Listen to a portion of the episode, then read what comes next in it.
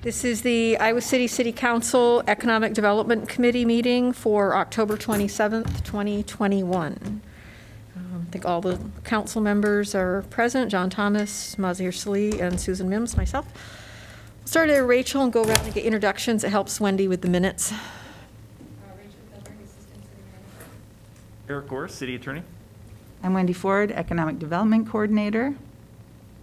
Where do you want to go? Go ahead, Kurt. Okay. Uh, Kurt Nelson, uh, EDC Entrepreneurial Development Center. Jill Wilkins, NewBoCo. Start right back. Mike Heaton, NewBoCo. You guys want to introduce yourselves? Redmond Jones, Deputy City Manager. Start back, Andrew? Andrew Sherburne, uh, Executive Director of FilmScene. John Schickedanz, Executive Director at Bangor. John Kenyon, Executive Director of the City of Literature. Adam Knight, Producing Artistic Director at Riverside Theater. Aaron Stonerook, Development Director at Riverside Theater. I'm Matt Smart, I'm a playwright uh, that's opening up the new theater with a new play. Riverside. And our city manager? Geoff Fruin, City Manager. Well, welcome, everybody. Uh, Thanks for being here, and I think we've got um, our usual annual exciting uh, allocations to hopefully approve, and uh, great work that you're all doing in the community. So, uh, second on the agenda is to consider approval of minutes from the December 9th, 2020 Economic Development Committee meeting. It's been a while. I Almost- noticed that earlier. I said, oh, almost a year, since yeah. December. Yeah. Said we have a motion? I'll move that. Second. Okay, Any discussion on the minutes? All those in favor say aye. Aye. Were you, were you an aye, Maz? Yeah. Okay, three to zero passes the minutes. Thank you.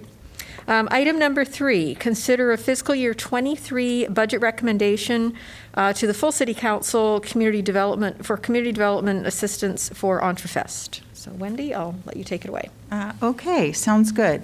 Rather than go through the memos that I included in the packet, hopefully you've had a chance to at least scan those, I thought I would give the time to the representatives from each organization to talk about why they're here, what's going to happen this coming year, maybe what happened in the last couple of years or so, um, and let them have the floor. So our, our first is Jill Wilkins. Jill? Great. Thank you for having me.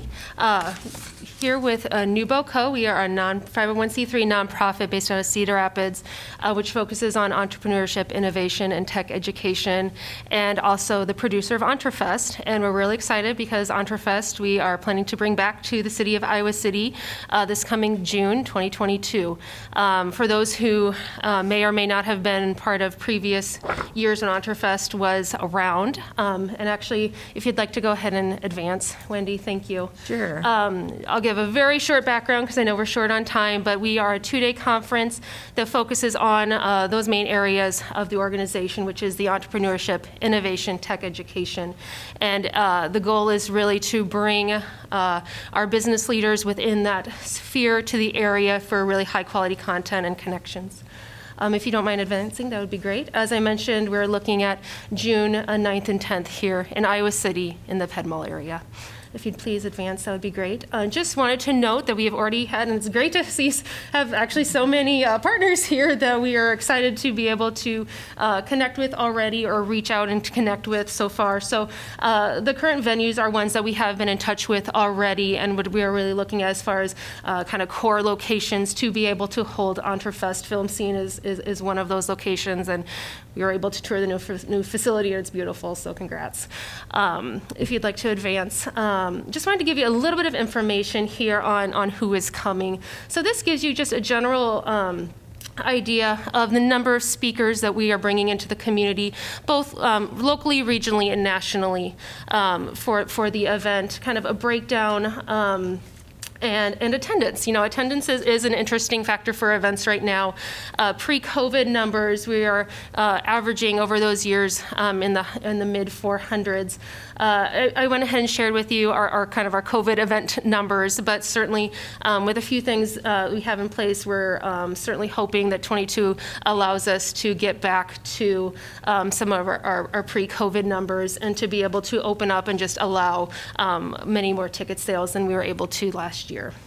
Um, If you're able to advance, that'd be great. Um, Again, just in case you aren't familiar with the event, uh, this is definitely a collaboration of both content and connections. So we're really excited to be able to utilize different partners in the community for different meetup spaces, for those one-on-ones, for those sessions. But it's really important for us to bring the conference into the community.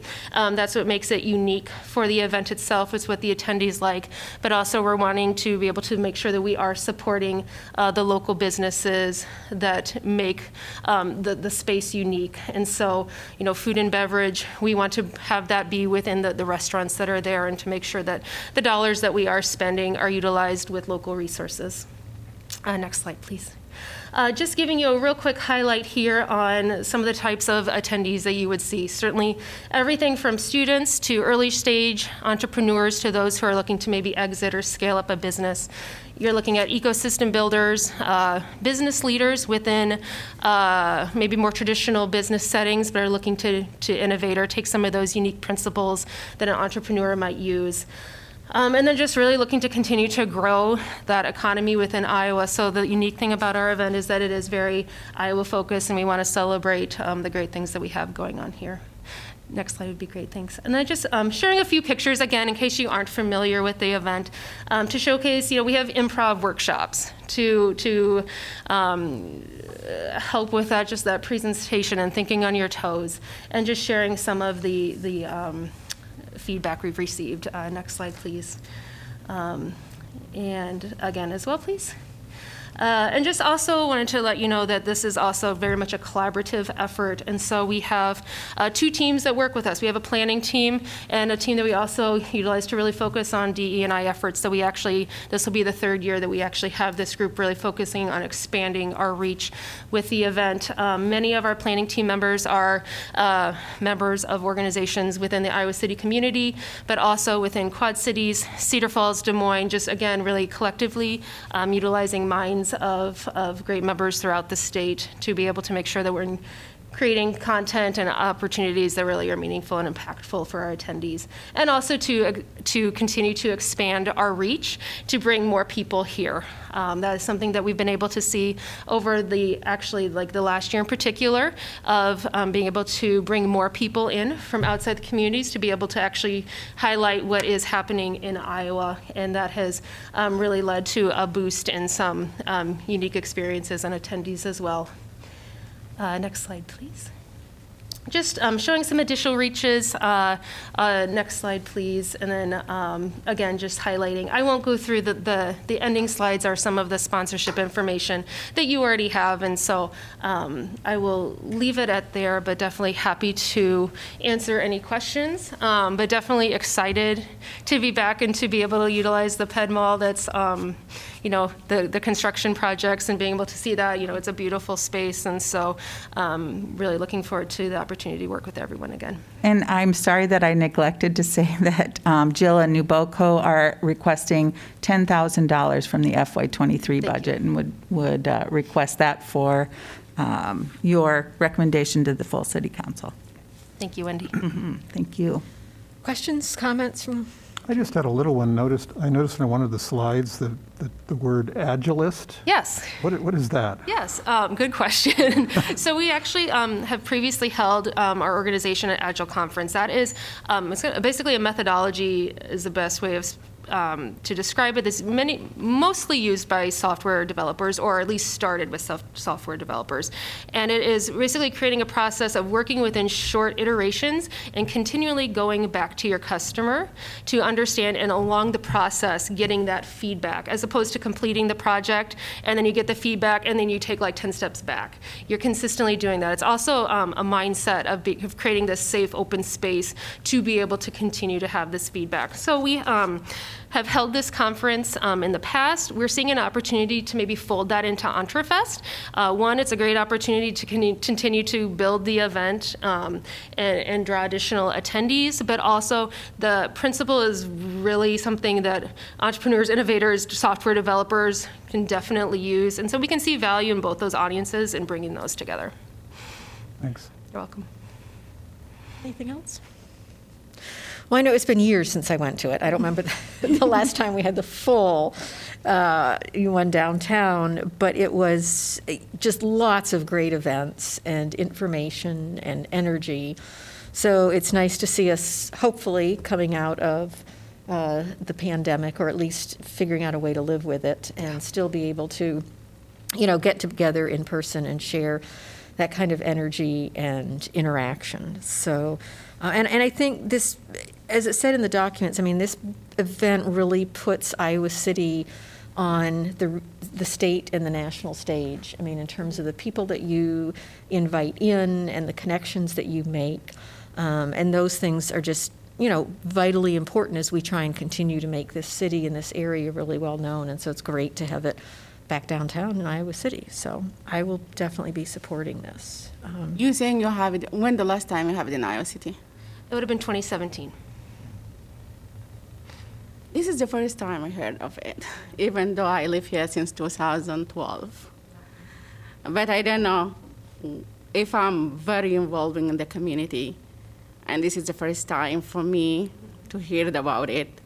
That means a lot of people who look like me, they don't know about it. How do you advertise it so everybody can enjoy it? Yeah. No, that's a great question. You know, we have certainly um, partners within the community, within the, you know, ICAD um, Business Partnership Downtown District. So we have tapped into quite a few of our, you know, business community partners. Um, but we are uh, looking at, you know, just what are those expansive expansion opportunities to be able to talk about messaging, talking about where we talk, you know, where we are distributing that information. And so we have um, a couple meetings set. Um, with some connections from the business partnership, but that is, a, you know, that continues to be a main focus of the, the, the group that is working on the DE and I committee, and that has been a challenge from time to time. And so I, I fully acknowledge that that is an area for us to grow and that we've been really working on the last couple years. And I do think we've seen a lot of success since we started to implement that back in uh, our 2019 event.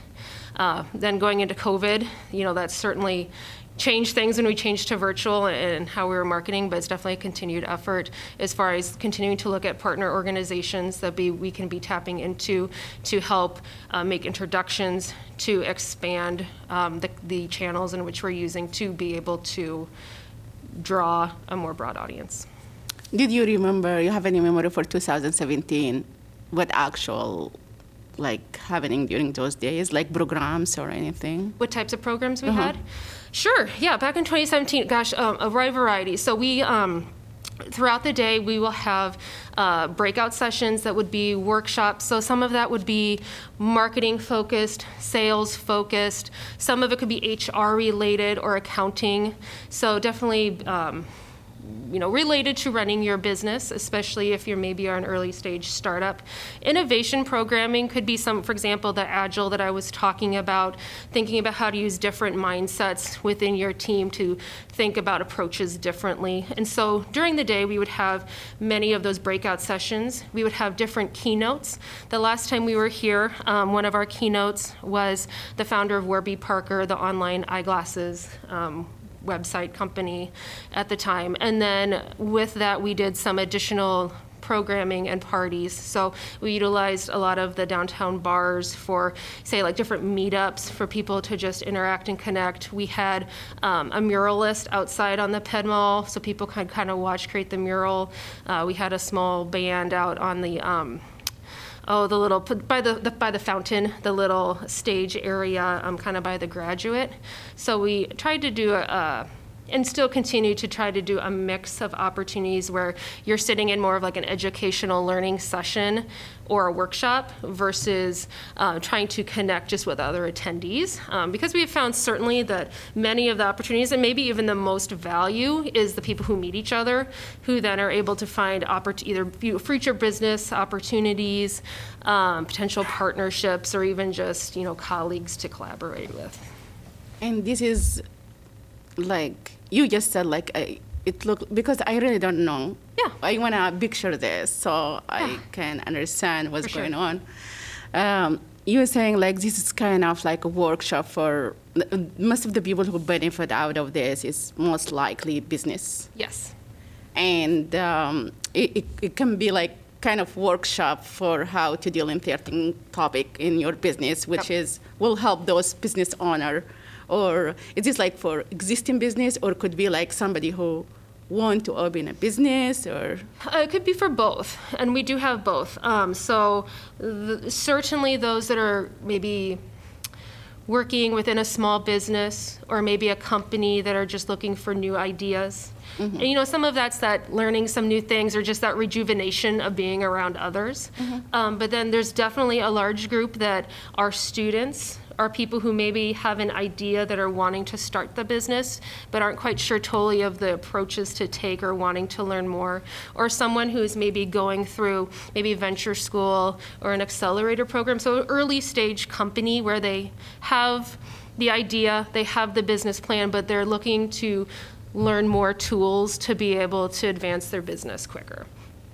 I I think this is really good, but, you know, but I really would like to see since uh, even after like the 17 points that we have for Black Lives Matter, we one of them is really encouraging like BIPOC community to open businesses to improve their businesses, and I think. Uh, I really would like to see those people are being engaging, and it is uh, to me. If I don't know about it, a lot of people that they have business and look like me, they don't know about it. So I just hope that you will do like a good job of reaching out to people, like maybe advertise this with like organization that serve those kind of uh, people, or maybe like just reach out to BIPOC community who own businesses, even though if it's small businesses, Yep. how can they come and benefit out of this? Yep. I, I really would like to see something like that happening. Yep, I, I, that is a high priority for us, and I, I totally agree.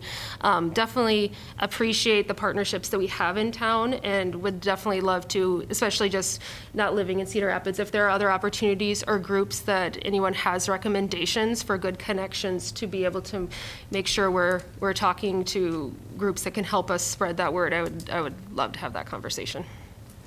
I I think it's you. pretty impressive that you've, you know, added kind of, a s- you- you've got your planning committee, but you have a separate DE and I committee to really put some focus on that, and the fact that 30% of your presenters are going to be people of color, um, I think is also impressive. I think one of the things I've seen with this, and it- this is not meant as a criticism, it's just, eh, everybody's at a different stage when you start talking about businesses and one their experience and their knowledge and the kind of business they're looking at and when i attended this back in 2017 i certainly got the impression that that the focus of this particular event is much more on people who've already gotten started a mm-hmm. bit in some way. Mm-hmm. They may already have some connections in the entrepreneurial space. Um, maybe a lot of it was kind of tech oriented, not necessarily all of it. So I think I think it's important when we think about you know in the city as you know in sponsoring this and think about other opportunities that no one event or program can possibly meet all of the different needs that we have in the community based on the kinds of experience people have, the kind of business they might want to open. Like, like I would not see this necessarily as beneficial for somebody who's wanting to start a small retail store. Maybe I'm wrong, okay? But I just, I see the focus of it kind of differently. And so um, I'm glad to see the DE and I emphasis. I'm glad to see the number of people color. But for anyone, person of color or white, whatever, who's looking at this isn't necessarily going to be the right fit for everybody, but we need to make sure that it's available and open to everyone and everyone is aware of it. So I feel, There, I would say that, uh, since I was around when Entrepreneurs first started with- up with you and I, right? um, The, the, the focus all, all across time has been more to the small business side than the large business side. So I would say that, you know, you know, when I started to watch, it, I- I've spoken at a lot of them, and uh, when I started to watch who was coming at the very beginning, and they were held around the state before this group started taking them over here in the corridor, and uh, it was very little interstate commerce. It was an awful lot of of retail, hospitality, um, small businesses, uh, Main Street businesses, that type of thing. And then, and the, and the programming was focused that way. So, I- and now what they've done with the programming is they've expanded the programming, but they haven't taken that piece of the programming Okay. now. So I would say that it would fit what you Okay. thought maybe it wouldn't. Okay. There are tracks with this, I'm thinking from your perspective, this is a much larger thing than maybe you're, you're, you're thinking, but there are multiple tracks going on at multiple times. There are a lot of people, right? So it's like a big convention. In setting. It's not like come and you're gonna meet in three rooms. It's a lot of space with a lot of speakers speaking at the same time. So if you have a business, you can pick the tracks that Pick fit the your one. business versus Yes. you have a business, you pick the tracks that fit your business. Um, So it- it's a lot of information in a couple of days, and you can tailor it to the business that comes. Thanks. I, I think that's why exactly we need more people to attend it because there is many opportunities here, not, uh, not for different business. And as you said, many workshop in the same day. You just pick what you like to attend. And I'm glad that you have a black uh, leader to present, but that doesn't mean you're gonna have black people if you don't invite them. And I think black person present to white people it's not like black leader present to white lead, uh, uh, black people because it will be they will see that person powerful and they will say okay if he can do it we can do it so I, I, I think it will be good opportunity since you have black present and to invite also mm-hmm. you know people of color to come and see how those people become successful and they present even to help other people to be successful in their businesses yeah I ju- just let us help you spread out the word when you the time come. Yep. Any further comments? Can we get a motion to approve the funding recommendation? So moved. Um, All those in favor say aye. Aye. Right? Passes 3-0. Congratulations, look forward to it. Thank Be you very fun. much for your support. Yeah, thanks for Well, coming. thank you both for all of the work. Mhm. Yeah, absolutely. And we may be able to help you with those connections into various other parts of our community that uh, Maz was referring to, so. that would If be there's an opportunity to follow up and, and discuss more, I'd love to. Yeah, definitely. That'd be great. Thank you for Okay. offering that. Thanks. Yes, Yeah. yep, I'll, I'll maybe connect with you for. Okay, Jill, sounds Okay, good. great. Thank you so much for All your right, time. thanks, Jill, appreciate it. All right, moving on to uh, item number four, consider fiscal year 23 budget recommendation to the full city council community development assistance for the Entrepreneurial Development Center. We have Kurt Nelson here with us today, and the only thing I'll point out is that um, we have been assisting the EDC um, with funding since 2015, and then since 2016 with $25,000 per year. So Kurt, if you'd like to have the floor? Uh, Well, first, I'll, I'll just say thank you very much for all your support uh, on a regular basis. Um, It's, it's, uh, it's very much needed. Um, I've provided you with a couple of things um, at your table. Um, This piece we draft up just for the city of Iowa City versus this full pro brochure, which gets done at the end of every year because we work statewide, right? And so this is statewide stats, this is Iowa City stats, um, so you can kind of get a sense for it. I'll probably speak mostly to the Iowa City piece um, as we go through it. Um, You know, we are an organization that was founded in 2003, so we're entering our 19th year. Um, We are very focused on helping scale interstate commerce businesses that are home officed in Iowa. So they're the kind of businesses that bring people and money from other states and other countries here. So they're the, you know, they're the businesses that really build financial vitality in, in your community, around which strong retail and, and hospitality can be built. Um, So we've stayed very razor focused on that. Uh, We work with startup entrepreneurs, we work with early stage uh, businesses, and we work with 80-year-old businesses. I was most of the day today in Washington, Iowa with Bazooka Farmstar. It's about a 35 now million dollar um, manure management agricultural manufacturing company. Um, We engaged with them when they were less than 10 million, and and the reason they're now in the 30-some million is because of a lot of the work that we did with them, right? And that's growing for that county, for that city, for that area. That's growing jobs and, and uh, and money and everything else for that area. So that's the kind of work we do. I know that people say, oh, EDC, oh, you guys work with startups. And I say, well, yes, but only about a third of our resources go to startups, and the rest of it goes to early stage or later stage businesses all around the state. To date, we've worked with a little over 1,200 businesses. Um, If you're counting it all, right around 34% are, uh, of all those businesses are in the underserved classification, right? If you, so, if, you know, because we do track that, because some people ask that question. Um, yeah, I think that, uh, you know, over 18 years, if you look at the businesses, and we, we try and track the growth of the businesses and get the economic development stats from them over time. We don't get them from nearly all of them, but if you look at the stats in the, in the larger brochure, I mean, those, these businesses, we've helped raise about $767 million worth of, worth of investment capital. They've grown over $2.3 billion in revenue. Um, They have net created over 3,000 jobs. Average wages are up over $62,000 um, across the state.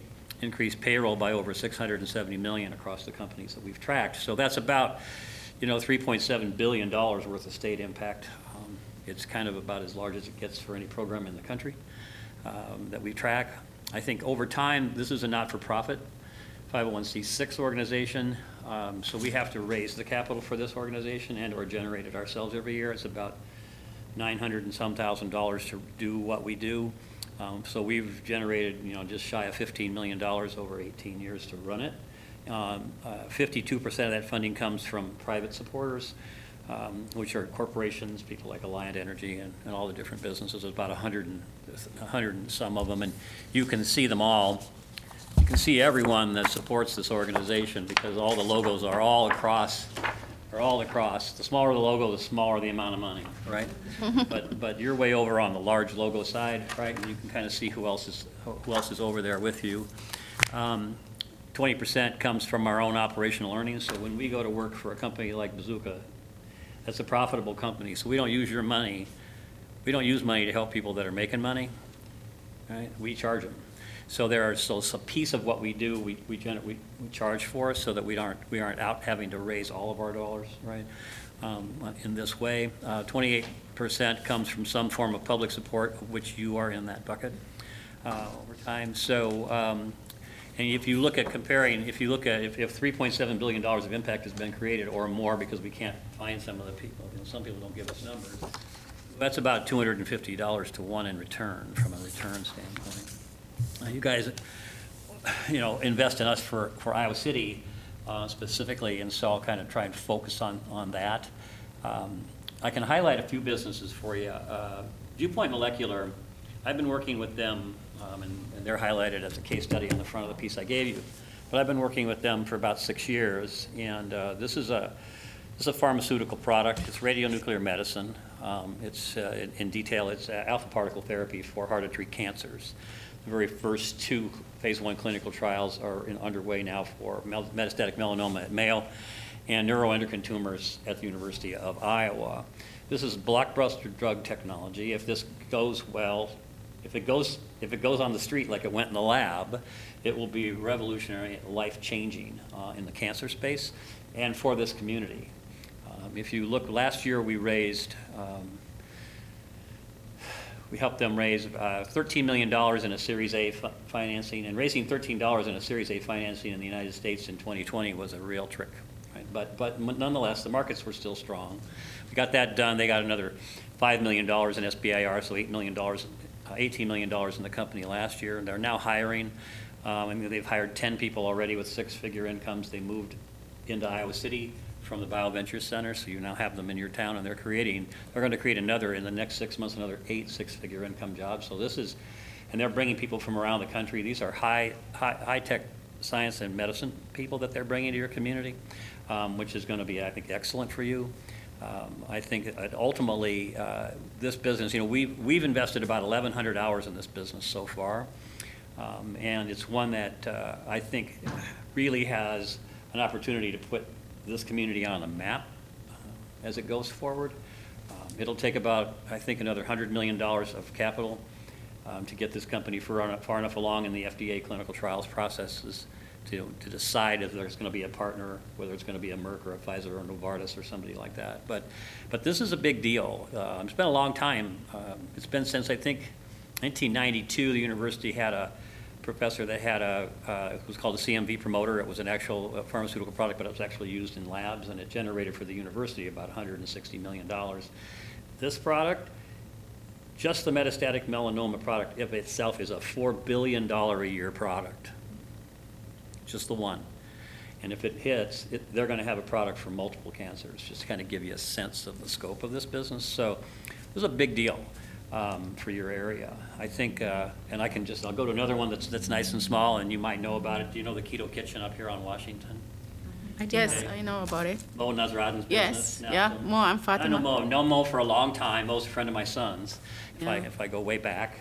Um, And, uh, but, but, and Mo's a consummate entrepreneur. Um, yeah, He he always has at least three things going.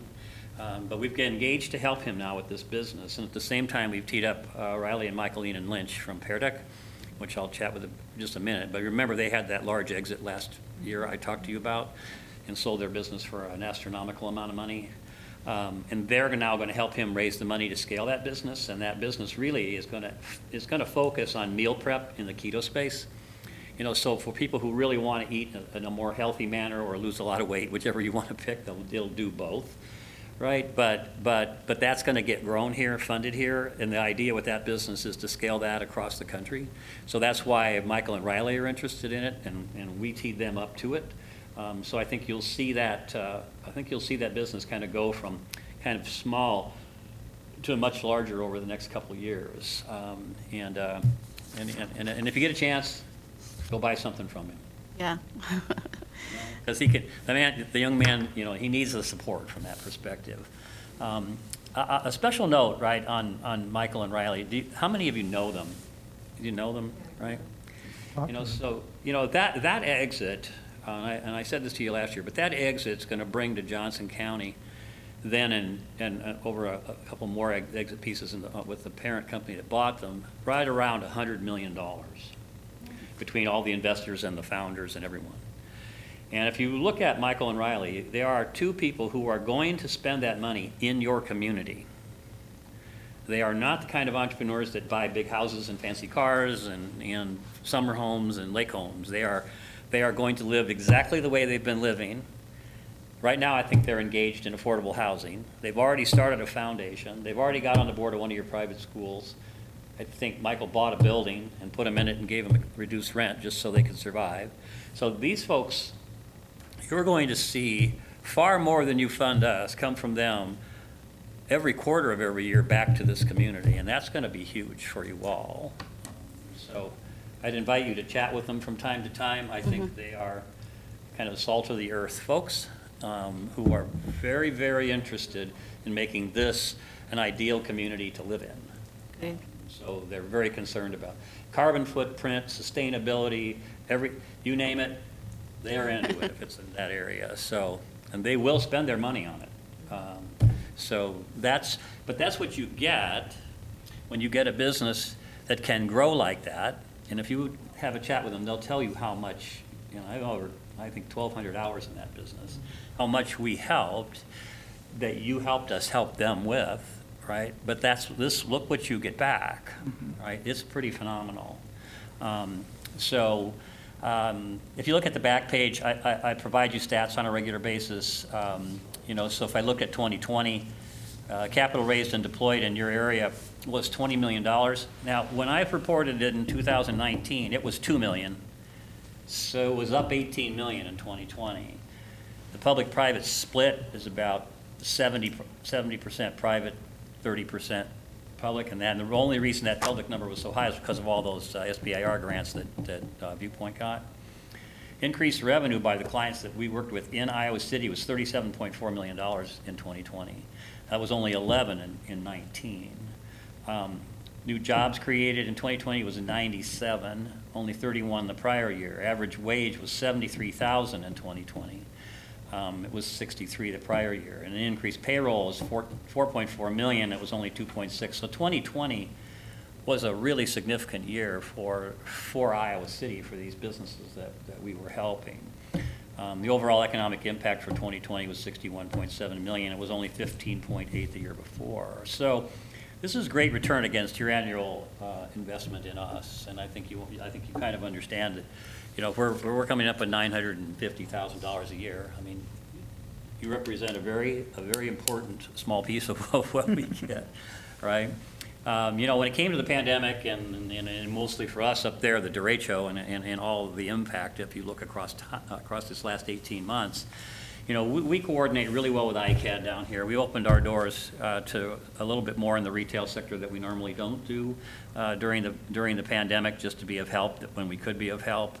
Um, We put out a, a- a- how many, I don't know how many of you got on our whole news, daily newsletter chain, but we were kind of the mouthpiece for everything that was going on around, around the pandemic and around the derecho, and that went, that went every day for the better part of nine months um, for everybody. Um, We're really busy, business is strong for our clients. Um, You know, It's our ninth year, there's five of us, we're very focused on what we do, so thanks for all your generosity. If you got questions, I'd be happy to answer them. Thanks, Kurt. Questions? Can I get a motion to approve the $25,000 to the Entrepreneurial Development Center? I'll move. Second. All those in favor say aye. Aye. Aye. Okay. Passes 3-0 to make that recommendation. Thank you, Kurt. Appreciate it. For coming, Kurt. Have a great day. Okay. Item number five, consider fiscal year '23 budget recommendation to the full city council for community development, development assistance funding for arts organizations, Englert Theater and Mission Creek FilmScene, City of Literature, Riverside Theater. Please pull your chairs up, join us. I don't know in what order you want to go through these. Yeah, let's do Englert Theater first, so. Here we are. Uh, Yeah, I'll just start off by, again, thanking you guys for consideration uh, in the budget. You've been a great support over the years. Obviously, the last 18 months was uh, pretty critical for us as we were closed during the entire pandemic, um, which completely decimated our uh, earned revenue uh, opportunities. However, during that same time, we continued to act on our mission and support arts and culture here in Iowa City we were able to uh, create two full digital um, festivals and also support over 200 local artists to make sure that the art scene continued to thrive after the pandemic waned. Um, those digital festivals, um, as well as our first film, Ghost Creek, uh, gave us national recognition on a scale that we hadn't seen before and increased our awareness um, across the country. So we're really excited about the opportunities as we move into the new year about what we might expect for um, our festivals and our general programming. Um, one other thing that we're really proud of is we had a collaboration with the city and the downtown district um, this fall to have Mission Creek summer sessions, which um, activated different parts of the city to bring in audiences that may not feel comfortable coming to the theater um, and really uh, drove into our DEI efforts and make sure that there was representation and that um, different parts of the community were invited to partake in free programming. Um, so we were really proud of that. Um, as we move forward, obviously, Andre Perry, our long term executive director, has uh, taken a step back and taken a different role. So that's why I'm here today. Um, he was also our lead programmer for the theater. And as we move into this new phase, there's going to be more opportunity for programming in our space and also with our community partners than we've seen in the past. We're currently projecting a 40% increase in programming in the next year, which is pretty dramatic, but we're really excited about that. Um, so we anticipate that that will bring a larger economic impact to downtown Iowa City. Um, it will also allow us to focus more on DEI efforts that we've already um, prioritized um, in a new way. So we're really excited about that opportunity. Um, one of the things that I've already talked about, Mission Creek, um, also will see a large jump in the next year. The expenses associated with that festival are anticipated to increase 30 to 45, 30 to 40 percent um, from the 2019 levels, making it one of the largest festivals that we've ever put on. So we're really diving back in um, head first to make sure that the community has an opportunity to come out and enjoy uh, music and literature for this beloved event. Um, so, uh, all that to say, uh, it's been a tough 18 months, but we are excited for the future. We're ready to welcome patrons back into our space, and uh, work has already begun on our festival. So, we're really happy to be presenting positive news for the theater, um, and thank you for consideration um, for this budget, INED. It was interesting. I was downtown the other night, and there was a long line outside the door. Yeah. I think it was Trey Kennedy was Yeah. yeah. was performing, and it was like there were a lot of people waiting to get in. So that was really really nice to see. So Yeah. glad glad the doors are opening back up. questions or comments from? Yeah, I would, a personal story, you know, it has been a long time since I'd been in the Englert, and uh, the first time back was the Esteban performance, Gosh, yeah. uh, which, you know, was just, there are so many layers to that event. John, John Rapson was my neighbor, you know, and just a vital part of our community here, and, and the performance was extraordinary. Uh, So have, sort of a welcome back, you know, the, the importance of that space to the city, to the community, you know, was just, it's a very powerful experience. Thank you. Yeah, I heard that was fantastic. Yeah, we, we were really happy to be able to partner with them to bring that uh, to fruition. I really think you guys are doing good job. I like the theater and FilmScene and everything, but also same thing. You still need to engage with the community more. I want to see people like from other community come to the downtown and enjoy all this. And uh, maybe sometime, I, I remember, uh, especially film scene, they used to give like discounted ticket for like uh, number of the organizations so they can make their member attend and all these kind of things. Uh, yes, that will uh, like at least to bring people, like make them familiar with what in the downtown area. And we, we have yes, certain people come to downtown. I know some community that even is scared to come to the downtown at nighttime and all this. How can we make things exciting for them so they can come or how can we reach out to them and explain what these good programs is and how they can be engaged, yeah.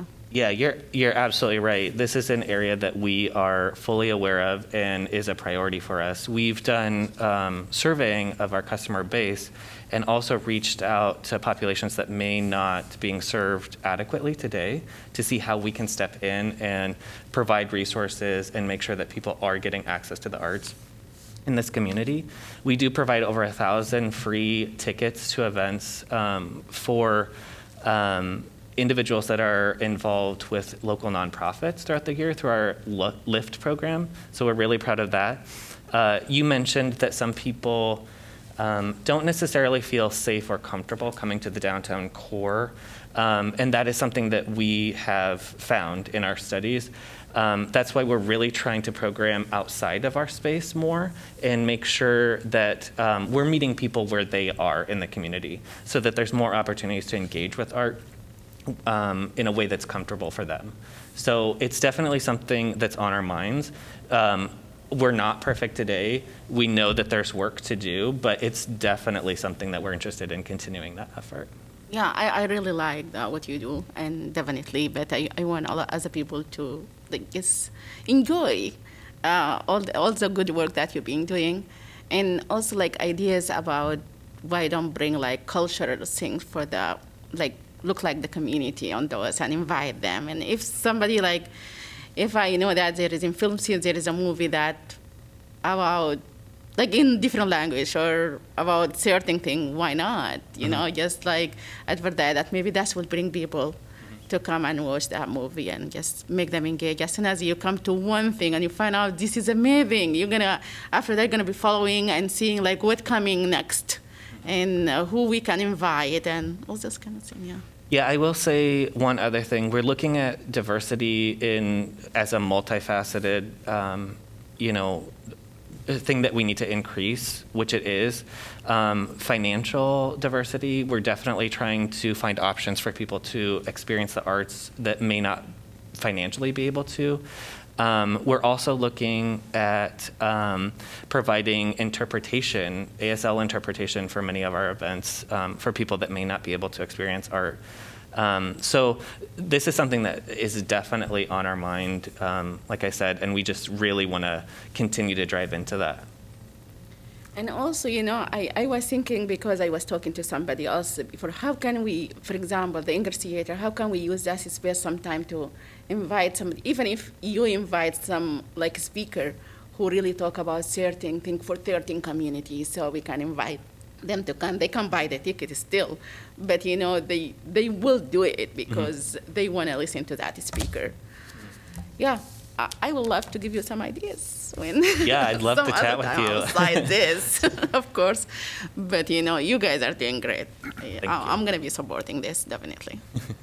Yeah, the, the idea of expanding venues I mean, I know that, you know, I live on the north side, and the, the creation of that um, outdoor space on Lynn Street has become, in a sense, another cultural venue. Um, So, yeah, trying to kind of create a, a network of such places, which I think in the end reinforce one another, um, in that they bring people out um, in different settings, which, which can have their own strengths and possibilities. So, yeah, it would be inter- interesting to think about that. But I mean, just immediately for me, that, that's been a huge benefit uh, to those of us who live there as well as other people in the community. It's a, a very nice setting. So trying to identify where that could happen or the potential of various commercial areas, for example, like, like that as a, as a way, kind of in a way replicating, you know, the Ped Mall as a cultural, commercial setting, uh, I think is kind of an interesting thing to explore. Yeah, definitely. Thank you, John. We'll move on to uh, FilmScene and Refocus Film Festival. Welcome, Andrew. Hey, thanks. Thanks for having all of us here today, as always. Um, I guess I, I start off saying, uh, you know, I love the fact that, that we sit down here right after we talk about entrepreneurship and, and building, um, you know, the local economy because you talk about those people that are being recruited and retained in this community. Yes, it's about good jobs, but really it's about making this a vibrant place to live and raise a family, right? And, and I think that's that's why we're all here today, right? Because the arts do that. Um, and, uh, you know, Livability Magazine just had their list of most livable cities, and Iowa City, again, was the number one most livable city in, in Iowa. And uh, I don't think that's by accident. That's because we invest in arts and culture in this community. Um, so FilmScene last year, I mean, you know, I think we're all going to give you a very similar story. The, uh, the pandemic was not kind to the arts. Um, You know, we are in the business of bringing people together for communal experiences. Um, That's what we do. Um, That's how we, that's how we enrich this community. So last year was tough. Um, th- Well, last year and this year have been tough. Uh, But, uh, you know, thanks to the support of, uh, of the city and, and the state and the federal government, uh, as well as all of uh, Iowa City, really, you know, we're still here and we still see a bright future. Um, You know, in this packet, I listed, um, you know, you can see our attendance and our membership from the last two years. Our attendance, as you might have noticed, went down quite a bit when we were closed for more than a year. Um, but our membership stayed strong. And I think to me that embodies the, the kind of support that we have and, and the relationships we have with our community. We pivoted during the pandemic to offering uh, virtual screenings um, for free to our members and, and to many members of the, of the public. Um, you know, we, we took, uh, we made an effort to make sure that those, those films were diverse, uh, to, to what Maza's been, been talking about here. Um, and, and really, I think that, that membership uh, sustainability is, is reflects that we were still active um, in that time. Um, and not just not just active, really, but um, we tried to stay busy. Uh, we renovated our original Ped Mall location. Uh, hopefully, you all have had a chance to set set foot back in, in that space. Uh, it still feels like uh, it always you know it always has. There's that element of, of what it's always felt like in there. But now we have much more comfortable seating. um, we have some uh, improved technology and just gave the the space an overall facelift and, and really made it a much more welcoming uh, environment. So we're excited about that. We've only been open over there for four weeks, but uh, it's great to have people back in that space and activate that part of the Ped Mall. Uh, I know we'll hear more about that in a second, but uh, the other big thing that we did, uh, working with Iowa City Parks and Recs to launch FilmScene in the Park, um, that's been a terrific, I mean, that was just for our own morale at FilmScene to be able to put on a public performance again. But obviously, the, the ci- city, the community responded as well. We've had over 3,500 community members at those shows. Uh, we still have one left on Friday, uh, our big Halloween bash, Hocus Pocus. Uh, I know the city's planning some, some fun and games with that one. Uh, so there'll be even more people served there. That's on average uh, about 200 people um, per per screening that we had in the park this year. Um, and it was terrific. You know, we saw people that uh, that we haven't seen ever before inside our space, so they got a chance to get to know us. We got a chance to get to know them. Uh, it was really terrific. We showed films in in Chinese and French and Italian uh, out there, and you know, made sure you know we partnered uh, with Juneteenth and Iowa City Pride. Um, so there was a lot of uh, there was diverse programming in that space, uh, and it was all free, um, thanks to really thanks to the city's support. Uh, and then the last thing that uh, that I wanted to point out that that we were up to during our closure was uh, you know taking the time I think as many of us have uh, to take stock of, of what what we do. Um, since we weren't showing movies you know five times a day uh, we had a, a little bit of extra time to think about our role. Um, and so we've been embarking on new strategic planning initiatives um, to make sure that we really are making good on those um, those diversity and equity um, and justice um, commitments that are that are uh, that our organization has made.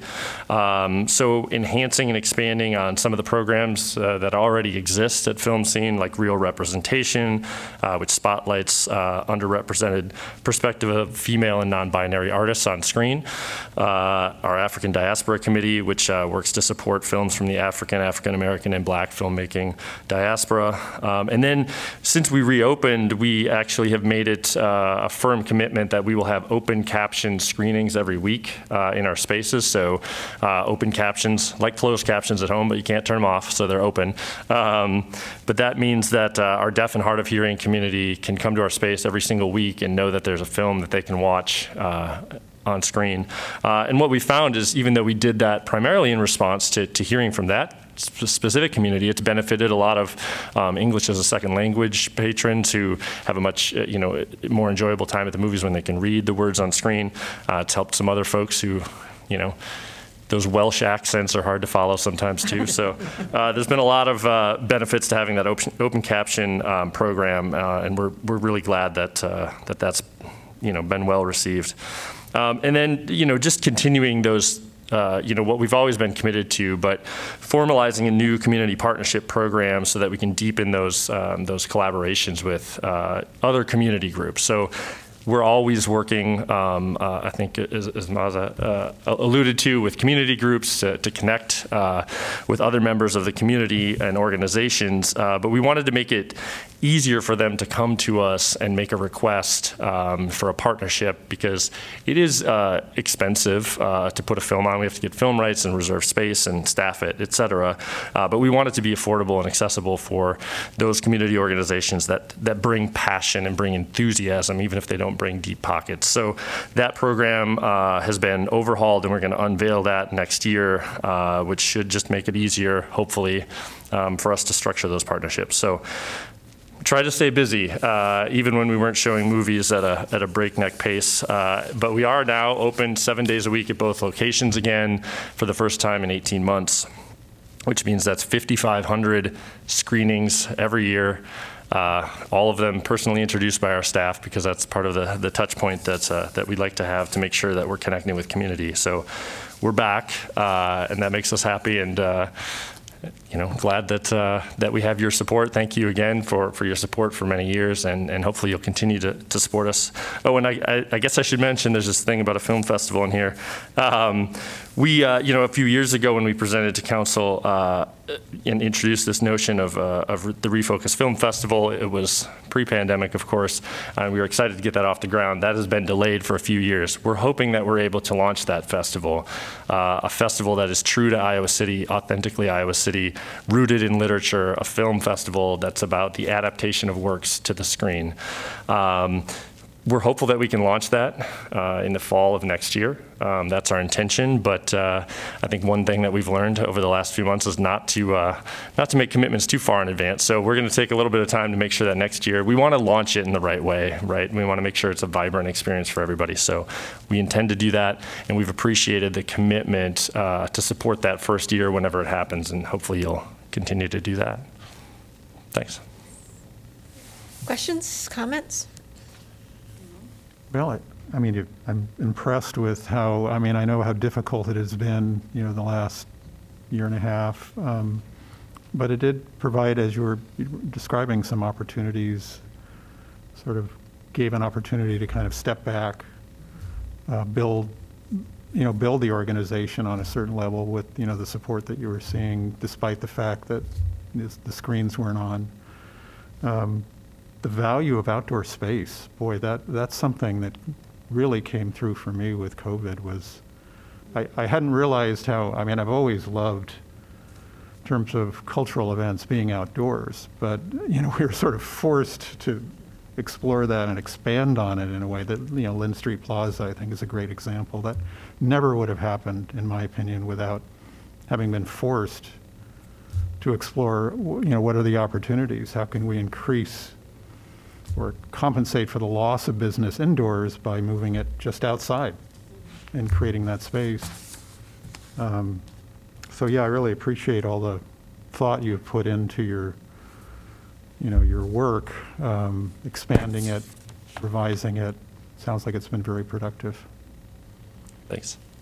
Kind of ditto what John said. I was thinking the same things. It's just that, not that you wanted to be closed, not that any of you wanted to be, but the time that it did afford all of you to really do some deep analysis and planning for the future, um, hopefully makes all of the organizations that much better and stronger uh, once we get fully out of this. So it's great. Okay. Well, we'll move on to Riverside Theater. Adam and crew. Thanks, Andrew.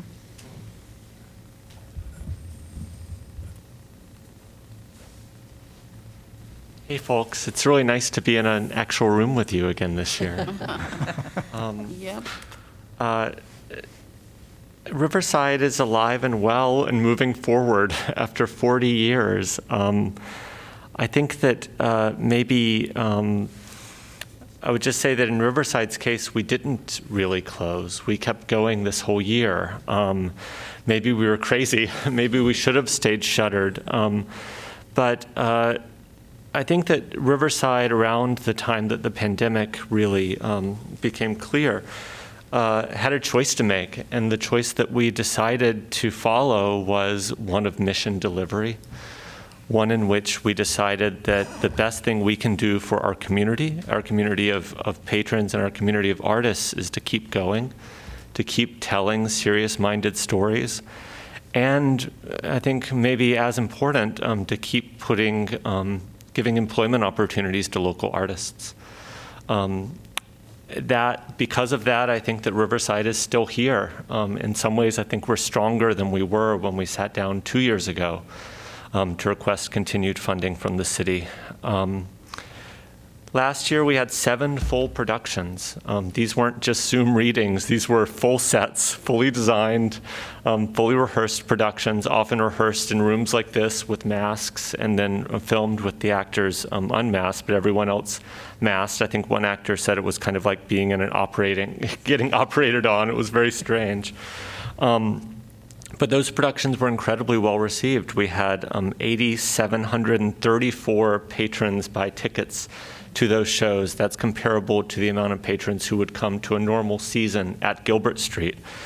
Um, as an example of that, uh, this um, April we presented Sonnets for an Old Century by Jose Rivera. Um, that was an anthology play with a series of monologues similar to Spoon River Anthology featuring 23 actors. Um, that production, in part because of this playwright over here, who Matt sent it to Jose um, and said, I just saw this production of your play. I think you really like it. Jose watched it. He sent us a great note. Um, somehow Isaac Hamlet got word of that at the Press Citizen. Isaac contacted Jose and did an interview with him.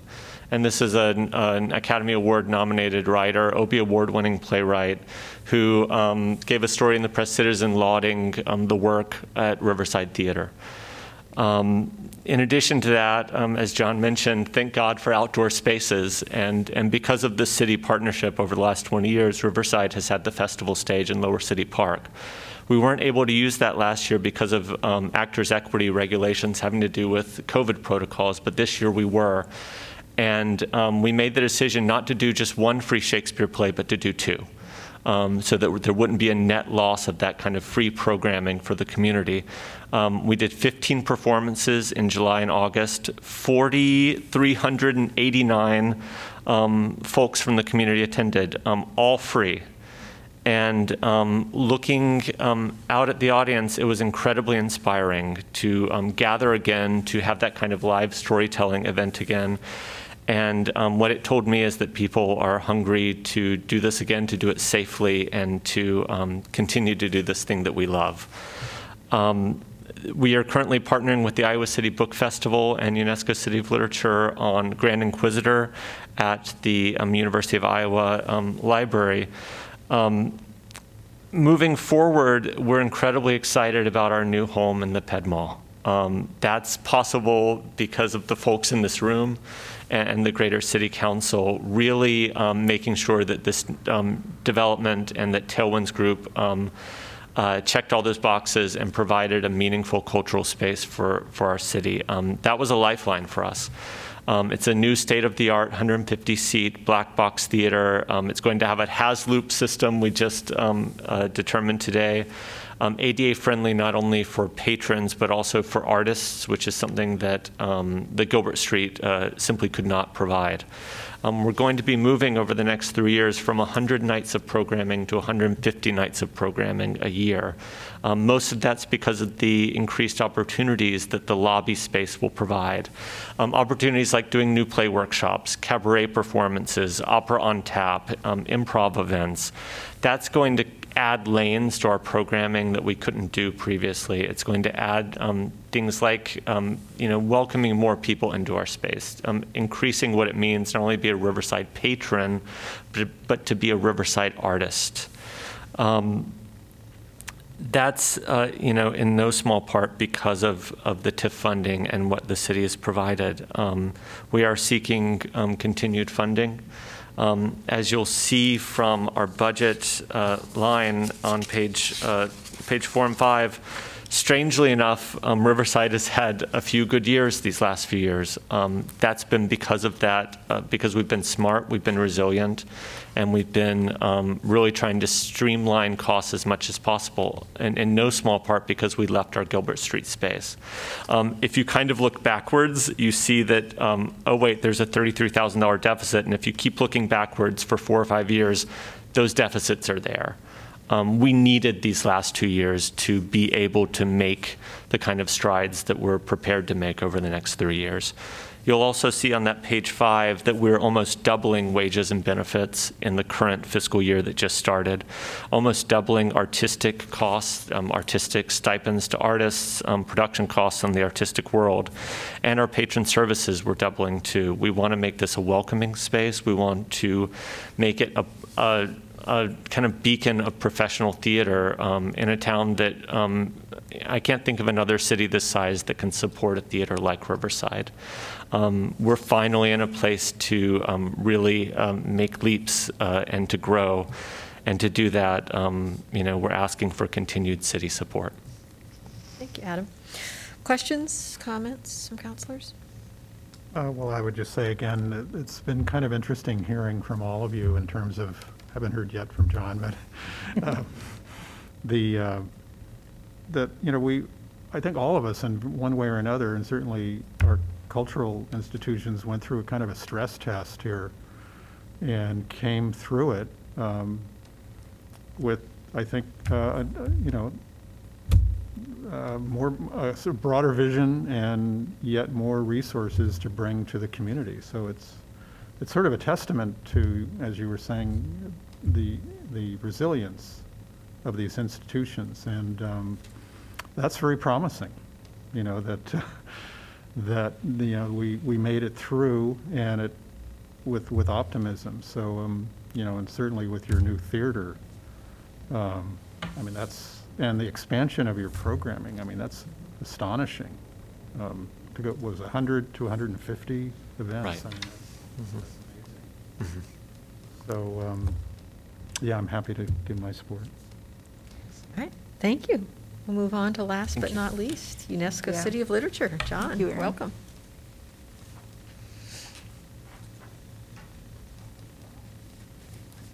Hello to everyone. As my predecessors up here have said, it's wonderful to just be in the same room with everyone and be able to see you and speak with you.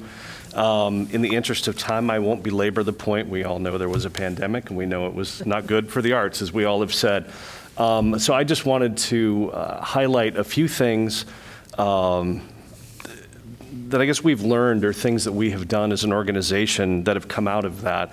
Um, like most of the folks here, we moved all of our programming to virtual over the past 18 months, and it was just last week when we had uh, this year's iteration of the Iowa City Book Festival that we moved toward hybrid programming where we had some things in person. Uh, but during that 18 month span, when we were doing things virtually, uh, we've learned some things that I think will help us as an organization moving forward. Um, uh, one thing, uh, again, echoing some of these comments, is just the reach when we do things virtually, when we look at new ways to uh, provide programming. We found that we were reaching different people in our community that hadn't participated in our events in the past, um, beyond our community, and not just regionally, but um, internationally. We were finding that we had people participating. And I'm not so naive as to think that we're going to keep that international audience of that same scope, but we can keep some of them and we can learn from some of the things that we did. Um, more specifically, what we learned about was accessibility for our programming. You know, in the past, we would have a, a reading, we would tape it, we'd get it up on YouTube in the next couple of weeks, we'd put out something on social media. Um, but what we realized is that people weren't able to fully participate in these events the way they could if they were in the space. And so just by all of us learning how to use Zoom and all of these different tools and, and realizing that we can stream our events live and take pains to make sure that people were able to participate virtually in the same way they would if they were in the room, we made everything that we did that much more accessible. And as an example, the book festival that we just had, we would have 20 or 30 people in the room listening to a reading. We'd have 20 or 30 people on Zoom. And uh, the folks moderating, myself included, made sure that people who were asking questions from any of those, or either of those audiences rather, we could blend them all in together so that people who couldn't normally come to our events would be able to participate. And we've realized, you know, we'll do that moving forward because that was a lesson that we've learned. It's not as difficult as we perhaps thought it was. It's not as costly as we thought it was. Um, and so we're able to do that. And so that really has built into our mission is in trying to make what we do as accessible to as many people as possible. Um, we'll be able to do that going forward. And the other thing, and I'm glad I have my colleagues here in the room, is we did uh, even more collaboration than normal. We're a very collaborative organization, in part because we don't have our own space. So, you know, I don't have my own theater. Um, luckily, I know a lot of guys who do. and so we do a lot of events there. We do a lot of events, obviously, with the Iowa City Public Library and other spaces. But um, we collaborated a lot more because we all needed help amplifying our messages. And, and one thing I can't believe is the fourth guy to speak. I get to talk about this, but you know we have the Iowa City Downtown Arts Alliance uh, that we had started before the pandemic hit, but uh, it really ramped up in terms of what we were doing in terms of trying to support one another, look for collaborative opportunities, uh, a lot of information sharing.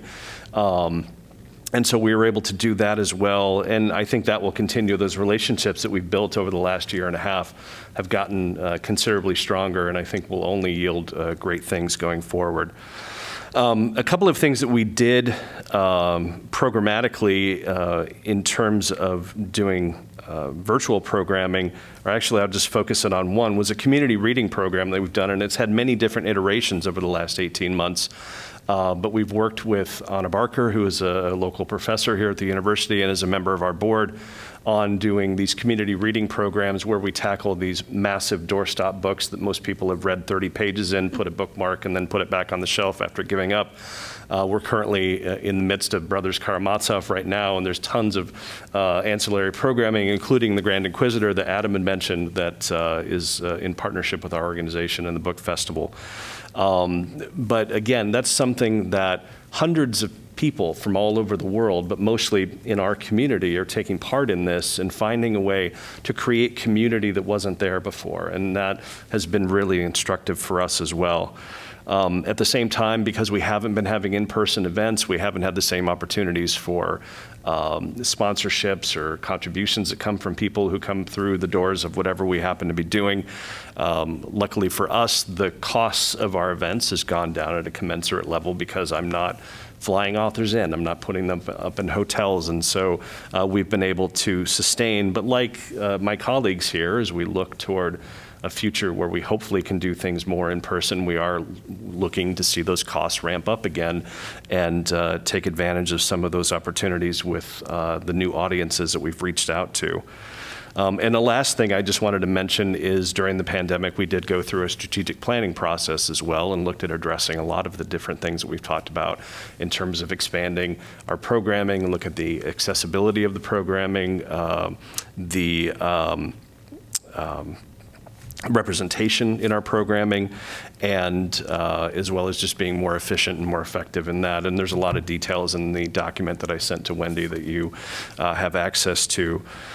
And then lastly, um, I have taken on a role as the coordinator for the cities of literature. So, you know, we are a UNESCO designated city of literature. We're now one of 39 around the around the world, rather. Uh, still one of only two here in the U.S.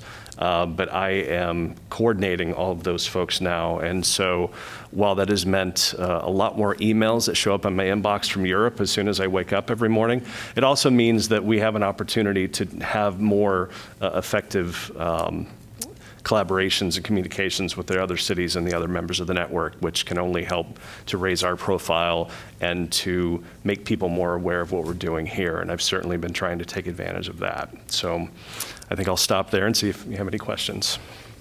Questions? You said how many cities in the United States of literature, Iowa and Uh, Seattle is the other in, in the, other United is States. Seattle, Yeah. that was Great.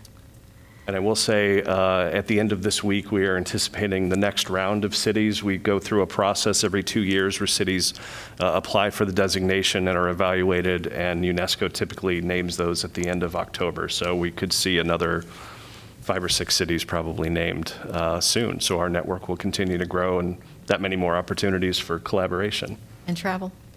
Yes, exactly. All right.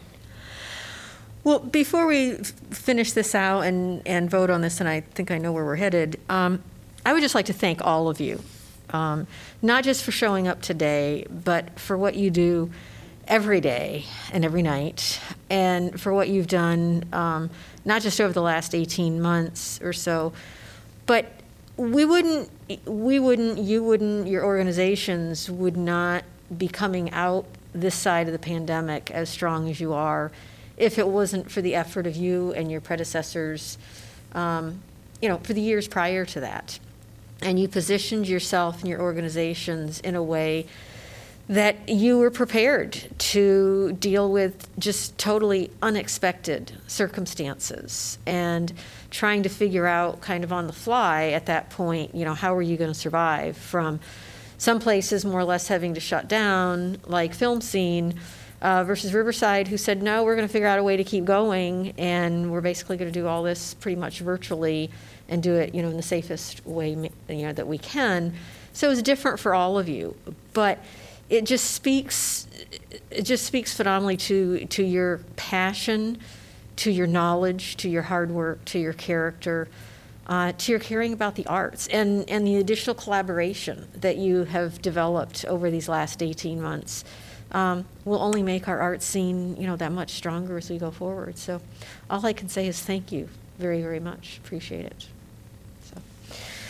I, I will echo what Susan said, but you know, this is, I know also like 2020 has been really uh, a bad hit in every organize, the art organizations, and you might, yeah, from the loss that you have also you can tell.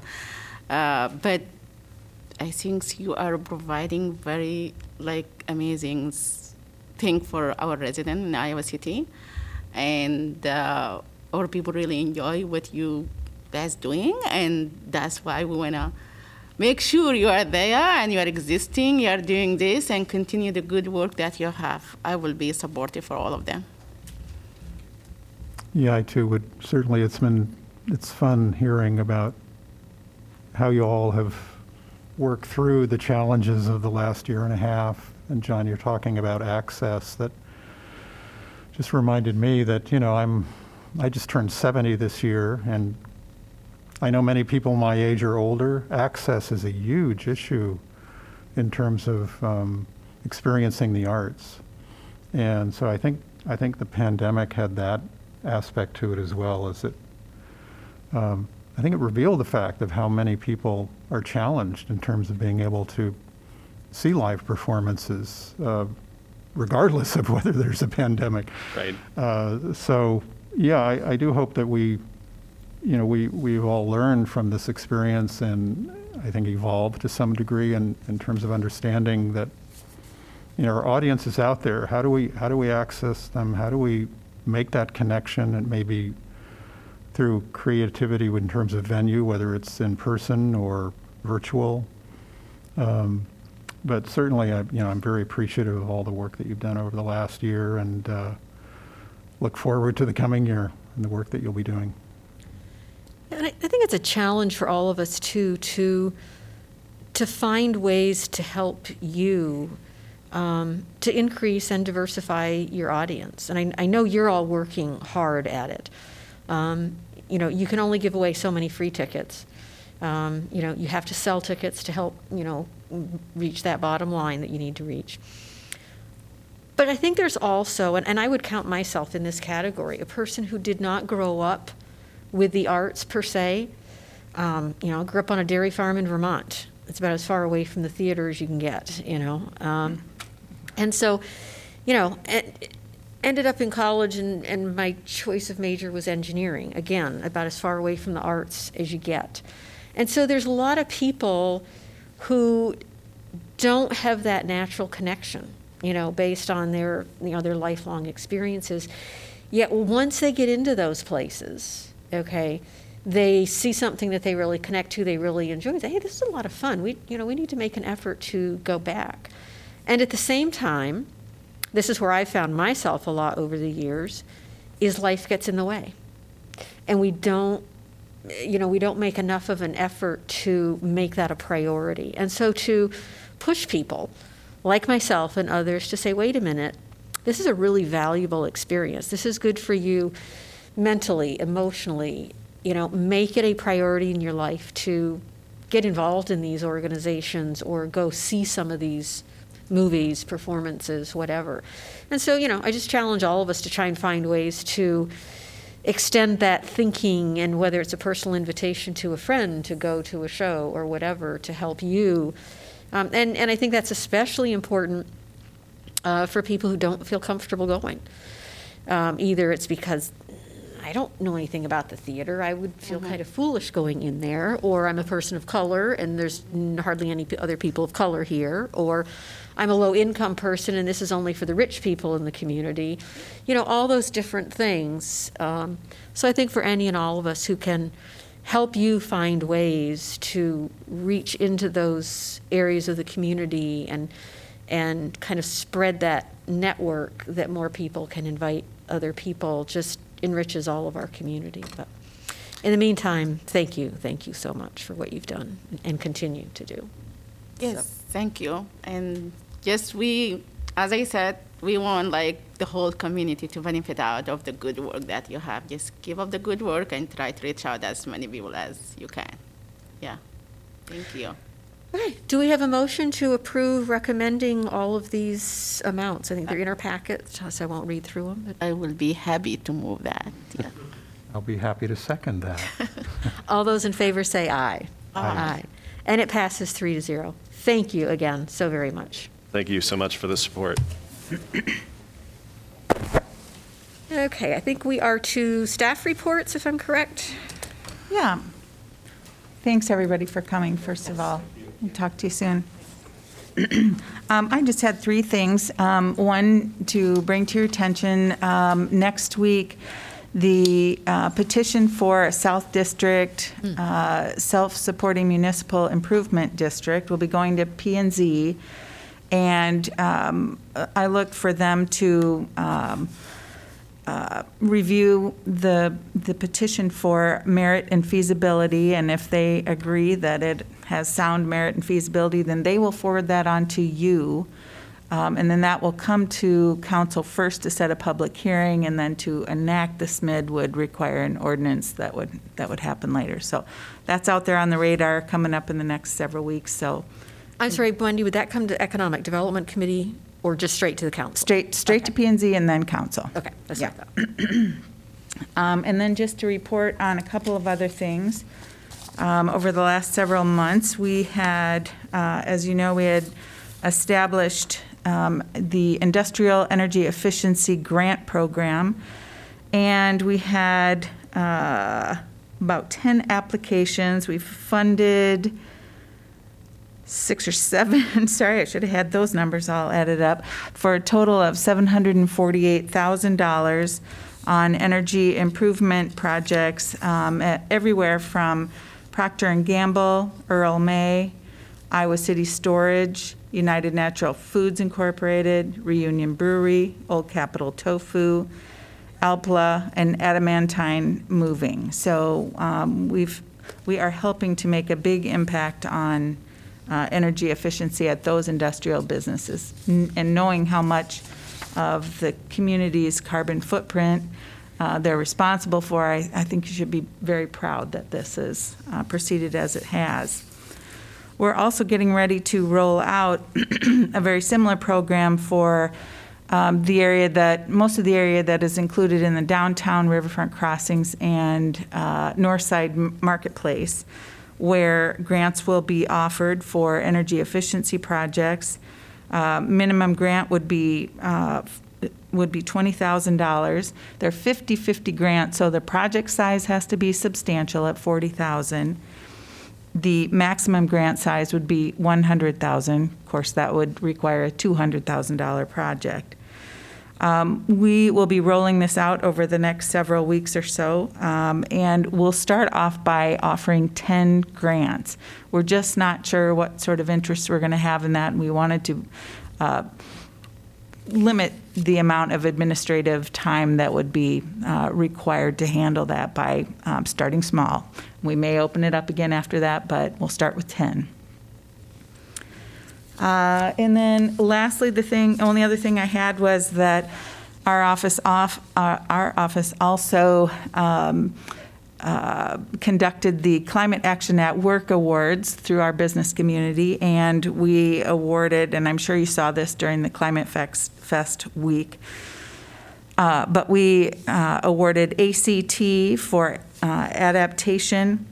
We awarded the new gas station out on uh, Dodge Street and the interstate, Urban Fuel Express for, for its building, for taking action in buildings.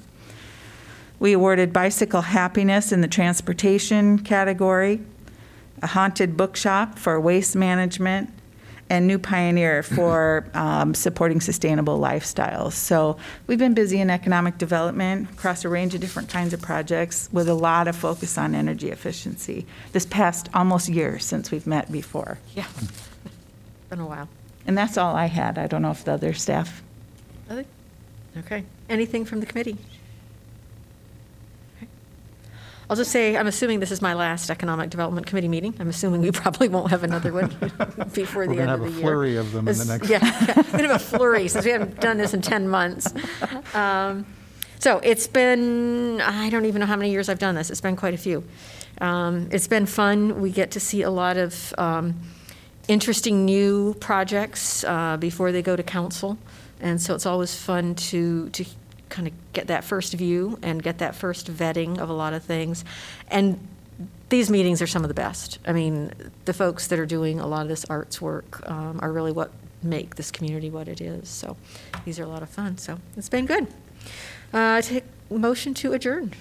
Before that, I Oh. just want to say also, this is my last one, but Oh, I'm sorry. I'm glad that we have John, so we have at least one person with experience.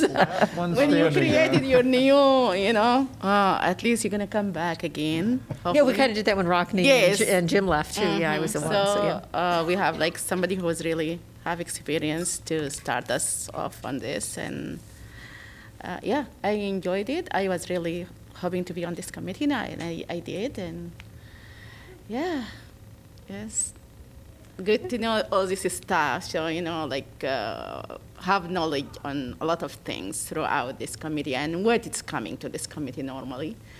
So, yeah, um, very happy being here and. This was a nice meeting to have as your last meeting, because Yeah. it, it really had a, Yes. it's very, Very very warm upbeat. and Uh huh. good feelings. Yeah. associated with this one. Yeah. Very Well, good it always says a lot to me that, uh, you know, we view arts and culture in economic development, and, and that's not the norm. Uh, And most cities don't view it, they may fund it, but they don't view it as economic development, and clearly that's a major strategy of, of ours and has been for, for quite some time. Uh, Maz and Susan, thank you for your service on this, on this commission. Um, uh, We have seen a lot of projects uh, come through, although it's been a slower year. Um, You know, your, your fingerprints are on uh, a lot of the projects. I think just, you know, the one we heard about today, the Tailwinds project, and, you know, that was two, three years in the making, that probably came back to this meeting several times. And, um, you know, I, as I talked to folks about that project, I, s- you know, we've got the awesome story from Riverside Theater. Um, We just bought eight duplexes in the South District with money from that project. Um, th- You know, you guys all helped shape those policies that led to these cultural venues, led to the affordable housing being required in TIF, and, and now we're seeing some of those first few projects pay dividends. So you should be really proud of the work you did in, in steering not only that individual project, but all of our TIF projects. Well, as we know, before it ever gets to us, the staff does a whole lot of work. Of course, yeah. And gets Thank you. it, gets it formed Yeah, up for you. us, so. Okay, do we have a motion to adjourn? Motion to adjourn. Second? All those in favor say aye. Aye. Aye. Aye. We are adjourned. Thank you very much. Thank Thanks, you. Wendy and everybody.